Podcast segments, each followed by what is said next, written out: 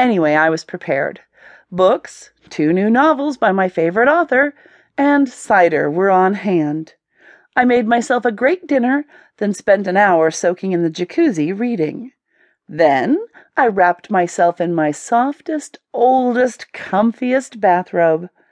Relaxed doesn't quite capture the way I felt, but it's the closest I can come. Geez, I'll take that kind of solitude over the mass hysteria any day.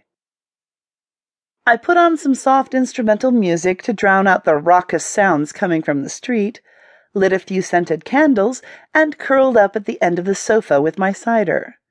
The curtains were drawn and all the lights extinguished except for a tiny reading lamp. I was about two hundred pages into the first novel and enjoying myself immensely when I first heard it. Initially, I thought it came from outside a soft thump, kind of like an underinflated basketball hitting the roof. I listened for a bit, but the sound did not recur. Oh well, probably kids.